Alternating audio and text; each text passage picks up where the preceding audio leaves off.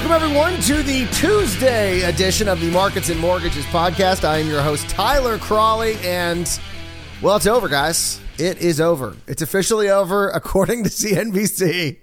The housing boom is over. I'm not kidding you. That's the actual headline yesterday on CNBC, which is crazy because what was it, like 24 hours ago? We were talking about how the housing market was so hot that people were leaving the marketplace. They weren't even looking for houses anymore because things were so crazy. How's the song go? What a difference a day makes. yeah, exactly. There it is. What a difference a day made. 24 little hours. What the sun and the flowers. Now, I guess you know to be fair, to be fair, it was what maybe three days because the other the, the New York Times piece that we talked about with the hot housing market yesterday that was on Friday. So to be fair, it was three days the market went from too hot to now it's it's over. The housing boom is over. So how did we find ourselves in this situation? Well, CNBC is making this argument, I should say, in the real estate expert Diana Olick, who's actually very good. I'm not making fun of uh, Diana Olick. She's very good. Does a lot of uh, great reporting over at CNBC. But I just think it's funny, like how quickly we went from like this overheated housing market to the boom is over. It's officially over, and this is all coming from the latest data from the Census Bureau, and it was a disappointing report on its face. But I want to break down all the numbers because, yeah, you can't just look at the headline because the headline was was a miss. It was a big miss. Uh, the forecast had been for 3.5% growth month over month. So people thought sales of homes were going to jump in June 3.5% from May. They didn't. In fact, they fell 6.6%. So not only were they not positive, they were negative. I mean, that was a big, I mean, that was almost a 10 point, no, it was, I'm sorry, it was over a 10 point miss. Let me do the math there in my head. It was over a 10 point miss. And then on top of it, year over year sales data was down 19.4%. So if we're looking at home sales, yeah, the boom is over. But that's not all they reported. there was more to the report, and it was actually somewhat good news because I know, and I'm going to talk about this probably on every podcast because no one else does that home prices only going up is not good for everyone, not if you're someone that is trying to buy. And so I want to look at this report from somebody who's trying to buy a home right now. It has not been, as the New York Times reported last week, a good time for home buyers. It is a seller's market. And this report was great news if you're someone that wants to buy a home. For example, inventory jumped 11.7%. May to June, 11.7%. That's a good jump. That's double digits. There is now a 6.3 month supply of inventory that is up from 4.4 months in May. Great news. If you're someone trying to buy, you now just not only have a plethora of options, you just have options instead of option. Instead of here's a house that you can buy, it's like here are two houses, maybe three houses that you can try and decide between. And if you're someone that's trying to buy these record prices for homes is probably not something that you're wanting to see. This report showed a decline in both median and average price nationally. The median sales price of a new house sold in June was $361,800. That was down 4.9% from May, and year over year showed a, showed a 6% gain. Which is still, you know, nothing to sneeze at. I mean, only 6%, but we've been seeing data that showed that, you know, home prices were up, you know, 20, 25%. So 6%, woo, that's not so bad. Uh, the average sales price of a new house sold in June was $428,700. That was down 1.2% from May. And that year over year was up 12.1%. So it all depends on how you want to interpret the data. Which do you put more stock into, the median price or the average price? But if you're someone that's trying to buy right now, you're one of those wannabe buyers who is like, that's it. I'm not looking anymore. This was a great report.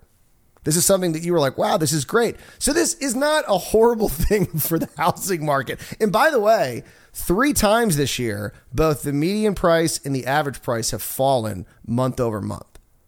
So this isn't like the, I thought, because things have been so hot. I was like, wow, this had to been the first time in like a year that we've seen a price drop month over month. No, it's happened three times this year. So we'll all see what happens in July. But declining sales obviously is something you don't want to see. But like I said, it's not a terrible report.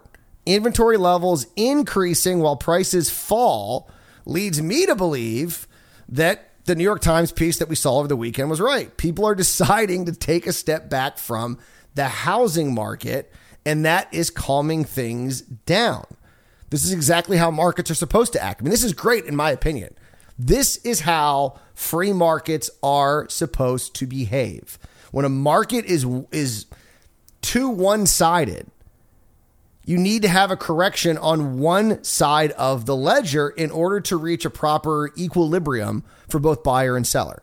So right now we have a disequilibrium between buyer and seller. There is way too much power with sellers right now. And so what's happening is buyers are walking away and that's creating a situation where sellers are going to lose some of their power. Inventory levels will increase, buyers will have more options, prices will level off, which in turn will bring those buyers back from the sideline. It's a win win. I mean, it wasn't going to stay a seller's market forever. And it, it, it's unfortunate that so often when these things get reported, we put so much stock into the seller side, into the homeowner side. This was a great report if you're someone that's trying to buy a home. Inventory levels up, prices down. This is good if you're someone that is trying to buy right now. So I look at this report as mixed. I guess that's one way to look at it. Uh, but I wouldn't say the housing boom is over just yet. It's just so funny to me. In three days, we went from a way too hot housing market to now it's over. Housing boom. That was a crazy weekend. Yeah, that had a big impact on the housing market. Now, let's move on to objectively good news. That this is without a doubt good news, something that we want to see and something we have been seeing for quite some time. The latest forbearance survey, the weekly forbearance survey from the Mortgage Bankers Association, shows for the 21st straight week. That's over five months. That is impressive. The number has fallen. Total loans and forbearance have fallen now for 21 straight weeks. There we go. That's how I was trying to word it the first time. Total number of loans fell by two basis points to 3.48%. And the Mortgage Bankers Association now estimates that only 1.74 million homeowners are now in forbearance plan. This is great. I mean, this is great news. Like I said, it's I mean, is anyone going to? Oh, that's not good. that people are now able to make their mortgage payments and leave these forbearance programs. Uh, this is great news, especially because at the end of the month, as we talked about in yesterday's pod extensively, uh, the forbearance, or excuse me, the foreclosure ban is coming to an end. And so the Biden administration is trying to help those that will still be in forbearance. So it would be nice to see that number drop as much as possible. But even if we did have a situation where you saw a million homes go into foreclosure, which I don't think is going to happen, considering we're what four million homes underbuilt, I think we'd be okay. Oh wait, never mind. I'm sorry, I forgot the the housing boom's over, so that would be catastrophic. I'm kidding. It's not.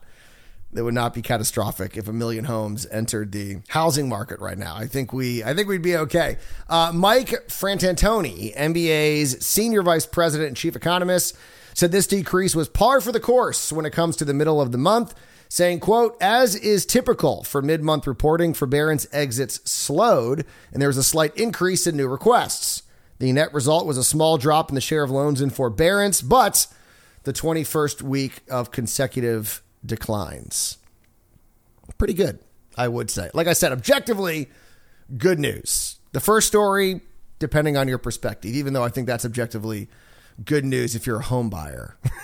That's good news.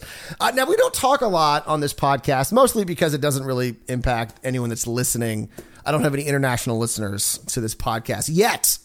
I guess we'll see what happens in the future.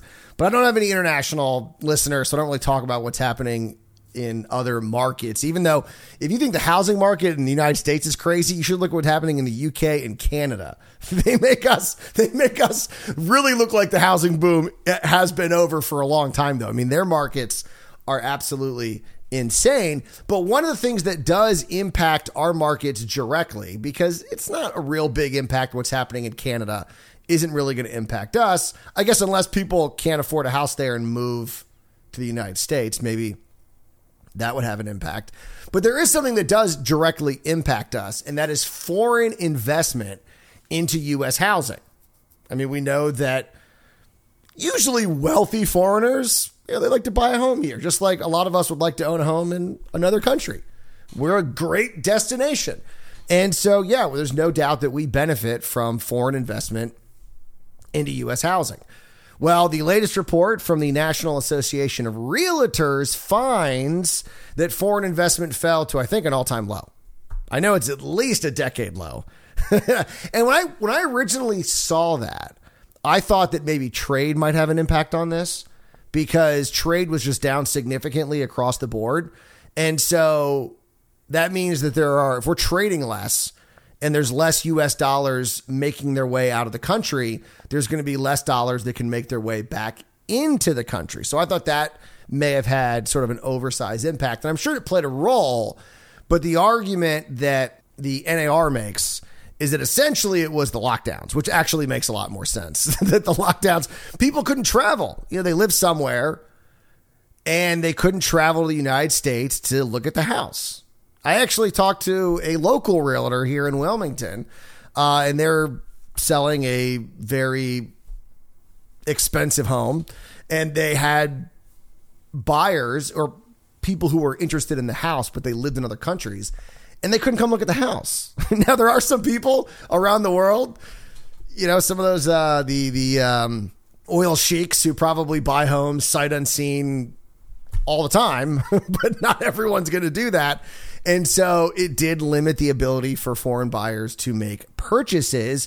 And so, not surprisingly, foreign buyer purchases were down 31% to 107,000 properties between April 2020 and March 2021 from a dollar amount also down, not as much. Foreign buyer purchases were 54.4 billion worth of US existing homes from April 2020 through March 2021, a 27% decline or decrease from the year before. Now, as I said, the cause of the drop is easily identifiable. Lockdowns made foreign travel difficult, if not impossible, for many around the globe. globe, globe. However, Lawrence Yun, the chief economist at the National Association of Realtors, is optimistic even with the uh, variants, the Delta variant, and everything else floating around. He said in a statement as travel restrictions loosen and foreign students return to U.S. colleges in the upcoming year, there is likely to be some growth in foreign buying of U.S. real estate. And considering the fact that it's dropped to at least a 10 year low, I think they may have actually said it was an all time low. You only you can only go up. now, one thing that may complicate it is that China and Canada remain our first our first and second when it comes to US residential sales with dollar volume at 4.5 and 4.2 billion respectively. This is a trend that goes back to 2013 and there have been some rumblings recently and everyone's kind of wondering what's going to happen with China and the United States and COVID and I don't know. I'm not going to get into a ge- geopolitical discussion here, but I did think it was interesting to point out that China is the biggest buyer, not the country, but the people. And how much of a divide between, you know, the billionaires there and the actual state government? Well, that's once again, not getting into geo- geopolitics here. so that is something to take into account that China is the uh, biggest buyer of real estate with regards to uh, foreign investment. All right, we got to go. You guys enjoy your Tuesday. Oh, we got a busy day today. Just to give you a heads up, a lot of data that we'll be talking about on tomorrow's podcast. We got the Case Shiller Index and the FHFA Home Price Index both dropping at 9 a.m. And then consumer confidence drops at 10 a.m. So we're going to get to all of that I mean, I can tell you what's going to be in tomorrow's newsletter. It's going to be that data. Unless something else crazy happens, that data is what we are going to be talking about on Wednesday. So, a lot happening today. We'll talk about it on tomorrow's podcast. Don't forget to sign up for the companion newsletter that has more details than sometimes I can get into here on the podcast. Sign up for that at marketsandmortgages.com. And as always, don't wait to buy real estate. You buy real estate and wait.